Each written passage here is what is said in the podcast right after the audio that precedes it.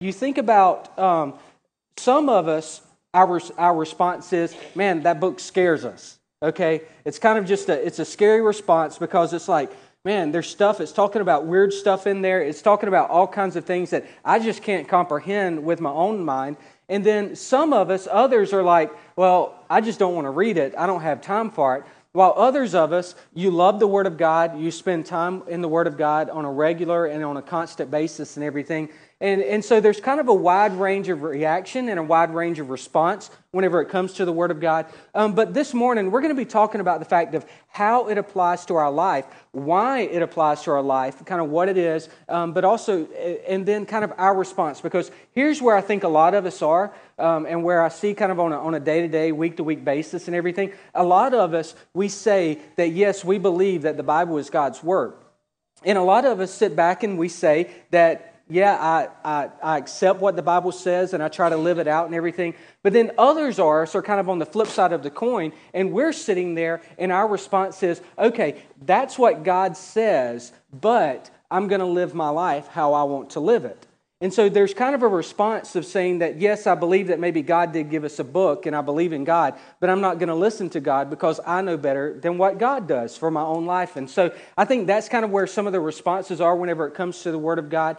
But whenever it comes to the Bible, it's really an incredible book whenever you think about the story of how it was put, put together and really how the word came about. Because um, the whole storyline is about one subject, and that, story, that subject is of Jesus. But the book, the Bible took over 1,400 years to compile, and with about 40 different authors taking place to write this one book with one subject, and it all flows seamlessly, seamlessly together, pointing to the coming of Jesus Christ. And whenever you think about the coming of Jesus, it's like, okay, why is that so important outside of my salvation? Here's the thing right here we needed redemption from our sins. All of us need redemption from our sins. And God gave the Bible so that we would be able to know the redemption of our sins. Now, you may ask, well, why do we need the Bible? What is the purpose of the Bible? Well, here's where it comes down to nature can only show so much about God. Nature, in all of its beauty, in all of its majesty, whether you love the beach, whether you love going to the mountains, whether you love just going out to the desert, where, wherever you find really just your favorite spot in nature and everything, nature is only able to show you so much as a point of to a creator. It's able to point you to a creator. But God said, here's your general revelation, but here's your special revelation in revealing the fact that I have put together a plan in order for us to be redeemed, in order for us to be able to have a personal and thriving and vibrant relationship with God because of the sacrifice of Jesus Christ on the sin. Uh, Jesus' sacrifice on the cross. And so that's where we find these verses. And Paul is writing to Timothy, who is he's kind of shepherding along um, as a young pastor and kind of guiding, guiding him along in the faith and everything. And so Paul comes along and he starts, he's kind of closing out, getting ready to work into the final stages of the book. But he says this phrase all scripture is breathed out by God.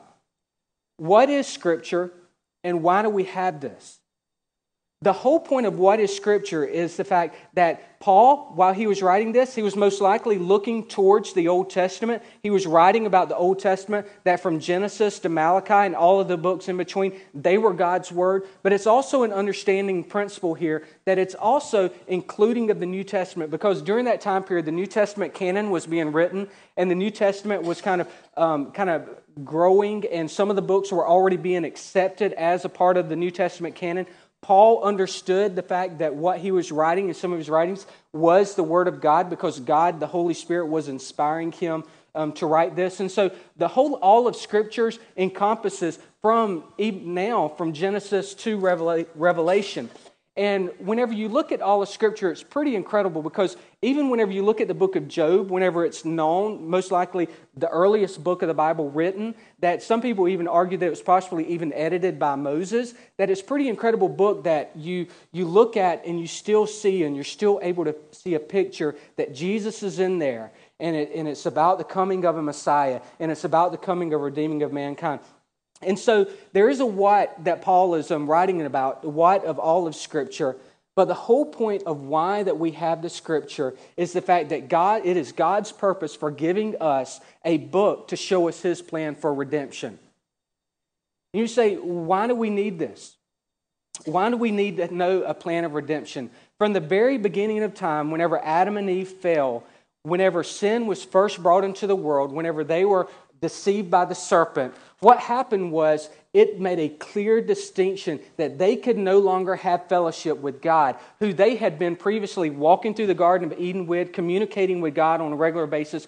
But now that relationship was over and that relationship was divided, all because of sin. Because here's the thing right here God's nature, because of his holiness, no sin can come into his presence. He cannot be around any sin because of his holiness. And so it takes a blood sacrifice in order for sins to be atoned for. In the Old Testament, they had the entire um, the, the law in which the law's purpose was to show them of their sinfulness and the law's purpose was to show them of their need for a savior which instituted um, the atoning sacrifices in the temple mount but imagine the fact during the temple, all of this blood, all of these animals were slaughtered, and just blood was flowing. And it was just kind of a, a temporary appeasing of God's wrath of sin on our lives, on their lives. But what happened was it took one sacrifice because God was orchestrating his plan for the redemption of mankind because only one person could ever fulfill that sacrifice that we needed in order that we could have a relationship with God. And that was through the death, the burial, and the resurrection of Jesus Christ. And so he gives us this picture throughout all of Scripture that the reason why he gave it to us was to point out for a redemption and to point out the fact of our need for a Savior. And so you may be sitting and say, okay, well, that's neat. Well, how do we know that these writings are actually um, truly the words of God? Because you've got all these different books. There's several other books that claim to be additions onto Scripture or actually a writing to kind of just to go along with it. And so you've got these other religions who say, hey, look, Bible doesn't give you everything that you need, so we're going to add on something to this. And let me let me take a side to if there are there's two things whenever where people are able to get confused on and where people are able to be led astray on. Number one is whenever a group comes along and they stop denying that Jesus Christ is both 100% and 100% 100% God and 100% man, then they're they're wrong. Okay, because they're going to either try to get you with who Jesus is, or they're going to try to get you with the fact that you need to add something onto the Word of God. But clearly, Scripture right here, it is from God, it is a, has origins of God, and God gave it clearly through the authors throughout both the Old Testament and the New Testament. Whenever he says right here that it's breathed out, some of your translations, they may say inspired, that it's inspired by God. Paul is actually using a term that he most likely coined during this time period because whenever you look at both Greek classical writings during this time period, and also you look throughout all of the rest of the New Testament, this phrase cannot be found. It's a Greek phrase that you put together the word God and you put together breathe out. And so you literally have this phrase that says that God breathed it out to the authors as if it is coming out to his nostrils and coming upon them, and they are writing down the words of God. But there's a couple things with this, with this whole idea. Now, now where we believe in that inspiration lies is the fact that did the author's personalities and their backgrounds come through? Absolutely. Whenever you look at the writings of Paul, can't you just picture his personality? Kind of a high stress, high strung um, type of individual that everything has got to be completely in order. If not, then he is just going to be, if you say one thing wrong, then it's going to be completely stressed out and he's going to talk to you about it.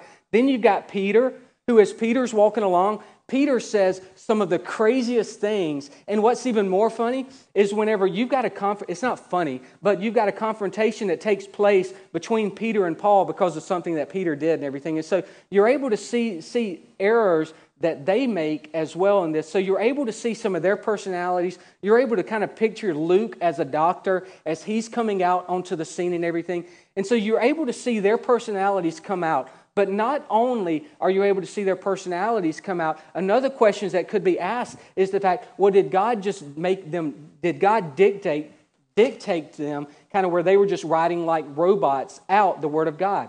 No. It was not a picture uh, that they were kind of in a trance and they were just writing exactly what God was, was saying to them. But it is a belief in the simplest forms that God the Holy Spirit inspired not just the thought of Scripture, but also the very details and exact words that were perfectly recorded for us as Scripture. It is a picture that the words that we have in Scripture are exactly the words that God intended in the original language. It is a picture that God knew exactly what he was doing whenever he was putting this together. Why not Paul coin a phrase that says God breathed out? How incredible of a thought is it that as they were sitting there writing, that they knew that they were writing the word of the words of God down, but those words of God apply just as much to us today as they did to them 2,000 years ago. In this story, a picture of redemption, God knew exactly every little word to write down and to put down just so that we would have what we needed to know about who Jesus Christ is, how he is the Son of God, how he came and he died on the cross for each and every one of us, because God desires all of us to be redeemed by Jesus Christ. But not only the fact are we able to look at the fact of how God gave us this book and that it's our, his plan for redemption and it shows us his plan for redemption. But we're also able to see that whenever we take the Holy Scriptures and we take the Word of God and we pour it into our lives, whenever we meditate on it, what happens is God makes us more and more like Christ. The Holy Spirit uses the words of God to make us more and more like Christ. If you look right here in verse um, into verse 16, and it says that it's profitable for teaching, for reproof, for correction, and for training in righteousness. Now, this whole idea of profitable, now, we all, that if you, in your 401k, it is good for your 401k to be profitable, right? It's okay to say amen with that. All right, we all want we all want things to be profitable for us, kind of monetarily and stuff. It, it's the same way. A lot of us we go to the gym, and whenever we go to the gym, it's profitable whenever we spend that 30 minutes on the um, elliptical or in the um, weight room weight room because what ends up is we end up ma- being made more and better healthier physically. But here's the thing right here. All the things that are looked at as profitable for us kind of in the physical in the worldly realm right here here's what happens when all of this stuff dies. Either your family gets mad and starts fighting with each other and they tear each other apart or it's all burned up and lost right and so here's the thing with this physical stuff it's all gone. Whenever you die, you're not worried about it anymore. But here's the thing with the profitable, with, with the Word of God the profit, profit for it comes throughout all eternity. It is not just something that makes a difference here in our lives today. It's not just something that's going to make a difference in our family's life. It's not something that's going to make a difference just in the weeks and the months and the years to come. But here's the thing right here. We are made, whenever we're made more and more and more like Christ, man, that impacts us for eternity. And you're able to impact others people's lives for eternity because of the power of the Holy Spirit working it out in your life. It's not you doing it while you have to put in the time, you have to put in the energy, but it's not you do, doing it. Ultimately, it is the Holy Spirit that is working it out in your life. Because if you ever get to a place where it's just you doing it and you memorizing all these scriptures and you trying to maintain the law and you trying to maintain every little thing that God says, what has happened to you is you have turned into a Pharisee. And your heart is so far from God your heart is cold towards God. And what ends up, it ends up being based upon your works and what you've done instead of what God has done through your life and what God has completed in, in your life. But the way that it is profitable, it says that it's profitable here, that it's for teaching. It's where we get our doctrine from. We don't need to get our doctrine from any other thing. We don't need to get, to get our teaching from other sources. The doctrine and the teaching that we have is right here in the Word of God. This is sufficient for everything that we need to know in regards to, to, to the teachings of God and knowing what we have uh, and knowing what we know about God. Now, is it completely exhaustive on every little thing about God? Absolutely not. There's debate on end times, there's debate on, on all kinds of different things. And God left those things kind of in, hidden from us while we try to interpret them, but that's okay because God has given to us everything that is sufficient and everything that we need for the teaching. And let me, let me say this also. If anyone comes to you and says, Well, I, I've received word from God, or I've got a new vision from God, be very, very careful.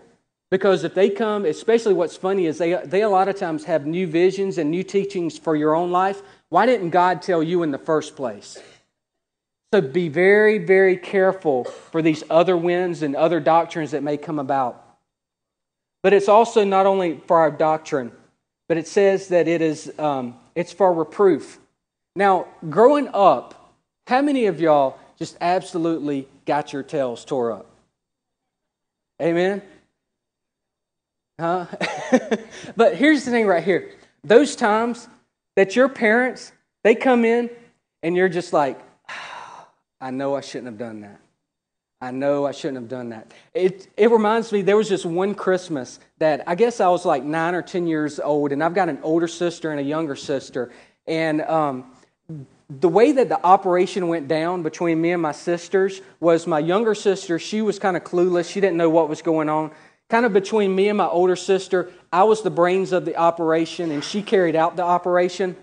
Well, here's the thing we were, um, we were sitting there at Christmas and everything. My parents had gone. They had left us. We were old enough to be left alone, and we lived out in the, um, out in the country and stuff. And so um, my sister, or I was kind of I don't even know why I was back in my parents' room and everything. And I come out and I find a big black trash bag. And I'm just like, what is all this right here? So I open it up and I'm like, presents, Christmas presents. Well, um, I go and I tell my older sister. You know, my older sister's like, why don't we get into them? Okay, why don't we look at them? And so I'm like, why don't we see what we're getting for Christmas and everything? And so we open the presents up, we look, and it's the year that the Nintendo, the first Nintendo, came out. So, you know, that was the big gift to get that Christmas and all. Well, we get it out and we're just like, oh, this is going to be awesome. This is going to be a great Christmas. Well, we wrap everything back up. Supposedly, my sister should have done a better job at this. So we, um, we get them put back and everything. We're, in the, we're, we're good. You know, my parents don't find out. My mom gets the Christmas presents out Christmas morning. She takes a look at that one box and she stops. And she looks up at us. And at that point, I was just like, ah. She's like, Y'all been in these Christmas presents. And I was like, She did it, you know. And she's like, Well, it was your idea. Well, here's the thing right here that Christmas morning was not a joyful Christmas morning. We got reproved by my parents, okay? So it, it is this picture of reproving that, that really, whenever God just shows us where our mistakes are, God exposes the errors in our private lives, and God exposes the error in our doctrine.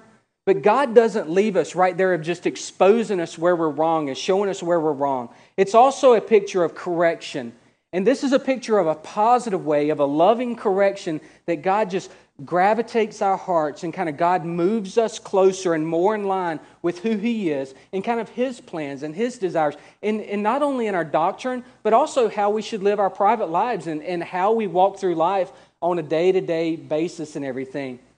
And this whole idea of correction is really beautiful because, you know, even as parents, you know, as parents, you know, there are times, you know, we, re, we reprove our children. Now, some of you parents who, who kids are now older and are out of the house, some of you may still want to reprove your children, you know, and, uh, but then there's also this idea of, of a loving correction as well. Whenever you gravitate them and kind of change their heart kind of in a path of where, where that it should be. But it's for reproof, for correction, for teaching, and for training in righteousness. You know, one of the cool things about whenever you train somebody, whenever you train them, you walk alongside of them and you show them the right way to do things. Um, whenever I was, um, whenever one of my key things, whenever I was working for um, Harris Teeter, was the fact I was in charge of all of the training of the people and everything. Now, one of the key, cool things about training is that sometimes people are clueless. Okay? Now, I'm not talking about anybody I ever trained. All right? But what I am talking about, sometimes you look at people and you're just like, yeah, you're not going to get this, are you? And yeah, you need a little bit more help. But then there's this other idea with training that people, it just kind of clicks with them. They just kind of, they get it right off the start. Whenever we train, or we are being trained for righteousness, the Word of God walks along inside of our life. The Holy Spirit moves inside of our life, and it shows us, it is a practical way of how we should live our lives, of the way that we should live out our marriages, the way that we should live out our personal life and in our business dealings. It's also a way that we're able to just to guide our children, to teach our children, to model our children. It's also a way that we're able to um, to come at church on Sundays and, and Wednesdays or be in small group and everything. And in this training, then we're able to, to walk with other believers as the Holy Spirit has kind of worked with us. And then we know, we understand how we're supposed to live our life. And it's all because of the Word of God. It's not because of anything that we do, but it's all because of the Word of God in our life and, and working out in our life. The final thing that it says here is the fact that it says that the man of God may be complete, equipped for every good work. You look at this phrase, and what we're able to see is that the scripture, when it saturates our lives, we've got everything we need in what we believe and how we live our lives. We've got everything that we need. We don't need anything else. But you see a picture here of a man of God but it also uh, applies to women of God. People who have been transformed by the power of the gospel, people who have been transformed by the blood of Jesus Christ. You have been transformed so that you'll be made complete and equipped for every good work. You know, one really incredibly just almost to a point, just it's an exciting fact about being made complete. We're not going to be made complete here on this earth here. We're, we're going to be hungry. We're going to be craving the, just this completion of our, of our body, completion of our soul. And that's not going to take place until we reach eternity and we're with Jesus Christ. But this whole idea of being made complete is that you're not striving for anything else. You don't need anything else. Once something is complete, it's finished.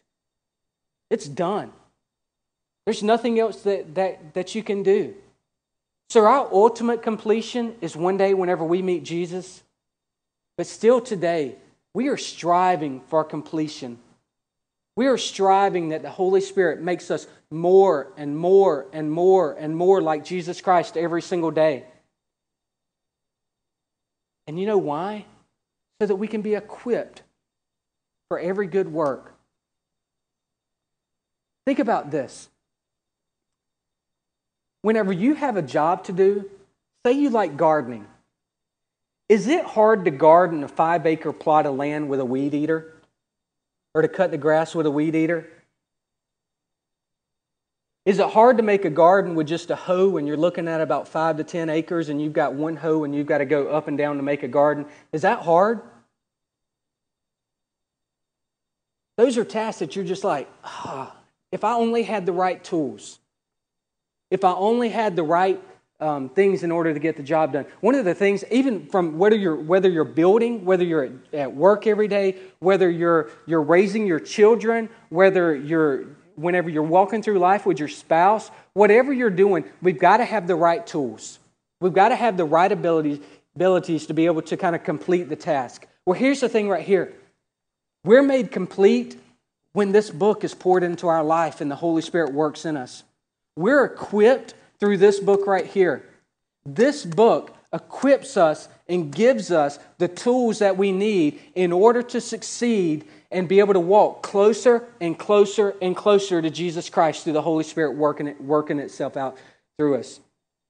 And what it looks out like to the rest of the world, to those who are non believers, is that we are looked upon as blameless because of the transformation power of God. Are we still going to sin? Absolutely. Are we still going to mess up? Absolutely. But what happens is they don't stick to us. We're, ba- we're made blameless by Christ. And the good work is living out our life with the gospel and others may see the gospel throughout our lives. But there, there may be things, though, that you're like, well, Scripture's silent on. Yeah, you're right about that. Maybe God didn't see it as essential for us to need to know. Maybe it's okay that God is silent on things.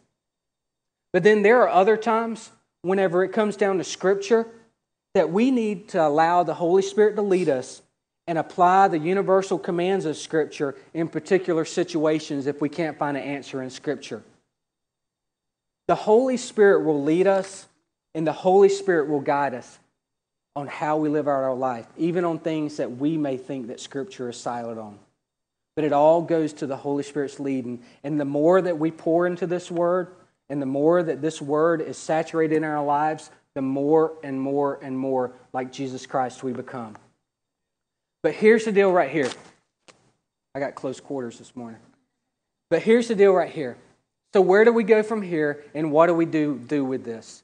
Because you see the passage, you see what the passage is saying, and you see what it does for us and everything. But what do we do and where do we go? Number one, I think a lot of us, we have got to put a, higher value on the Word of God in our life. We have got to treasure the Word of God. We cannot get to a place in our lives where we believe that our own reason and our own authority in our own life trumps what the Word of God says in situations. This church has a very high view of Scripture. Look at our doctrine, look at our statement of faith. But the question is do you have a high view of Scripture whenever it comes to being applied to your life? Or do you think that you can figure it out without God and figure things out on your own? Jerome, an ancient church father, says this I beg you, my dear brother, to live among these books, to meditate upon them, to know nothing else, to seek nothing else. Does not such a life seem to you a foretaste of heaven here on earth? We want a heaven here on earth. Government programs aren't going to do it. Our own reasoning for having a happy life isn't going to do it. If we want a taste of what heaven may come close to resembling, it's in here. It is in this book. It is in reading it. It is in learning how to study it, learning how to, to just walk through it. But here's the thing right here you can have all the tools in the world that you want to.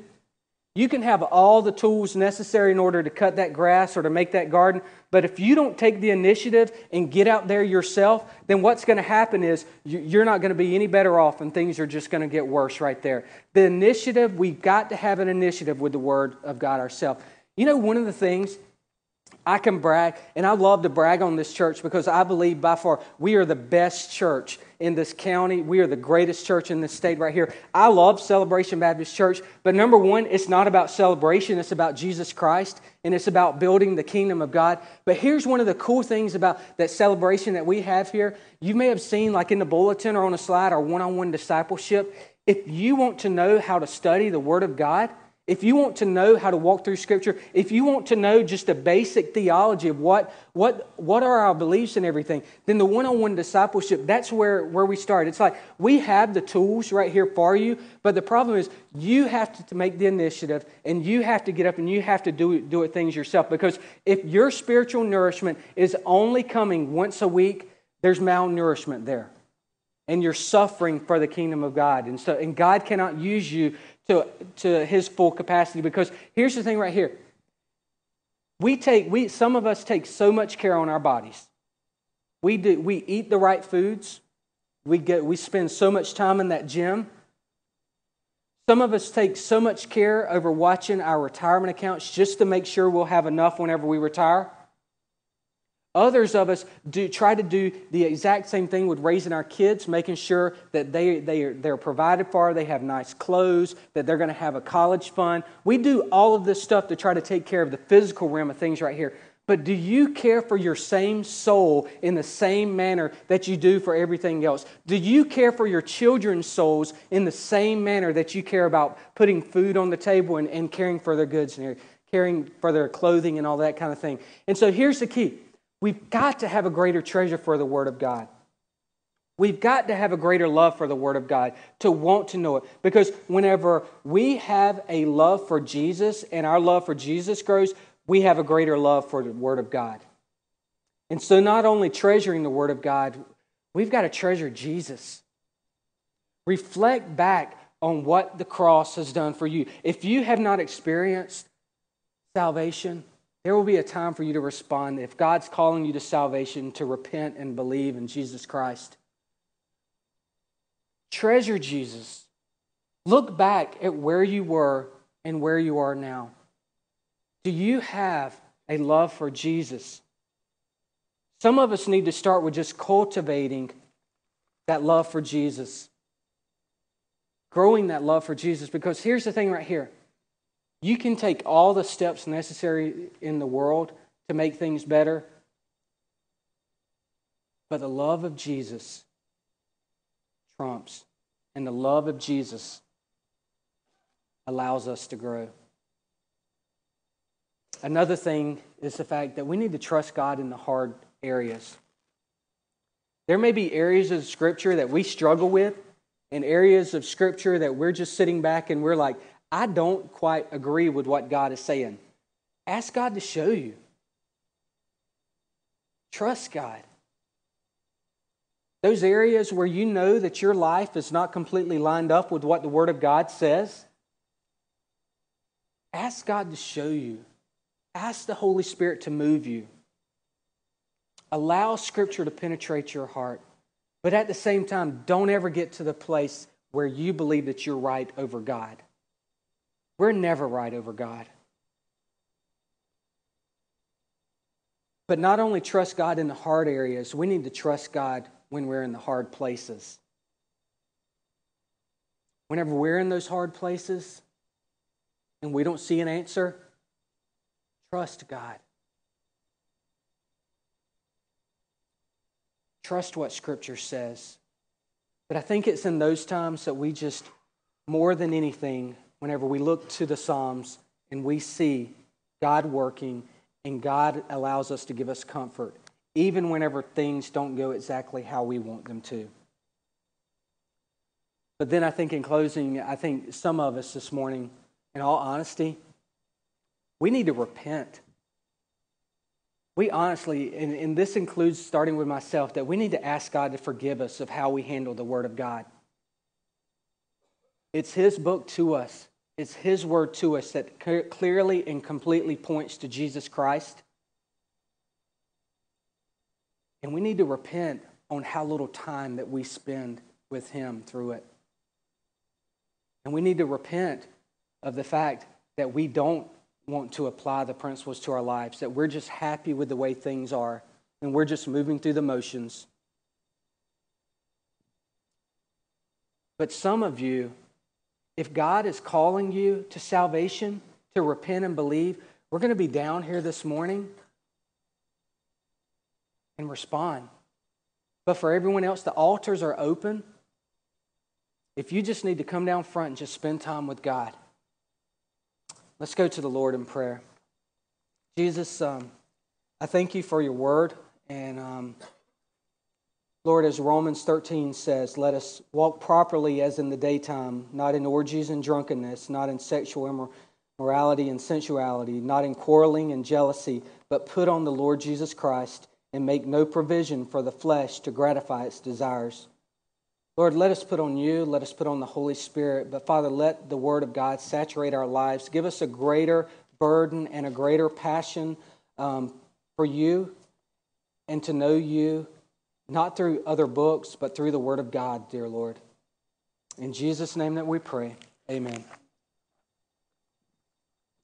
We can all stand this morning. And the altars are open if God is moving and the Holy Spirit is moving, as He always is.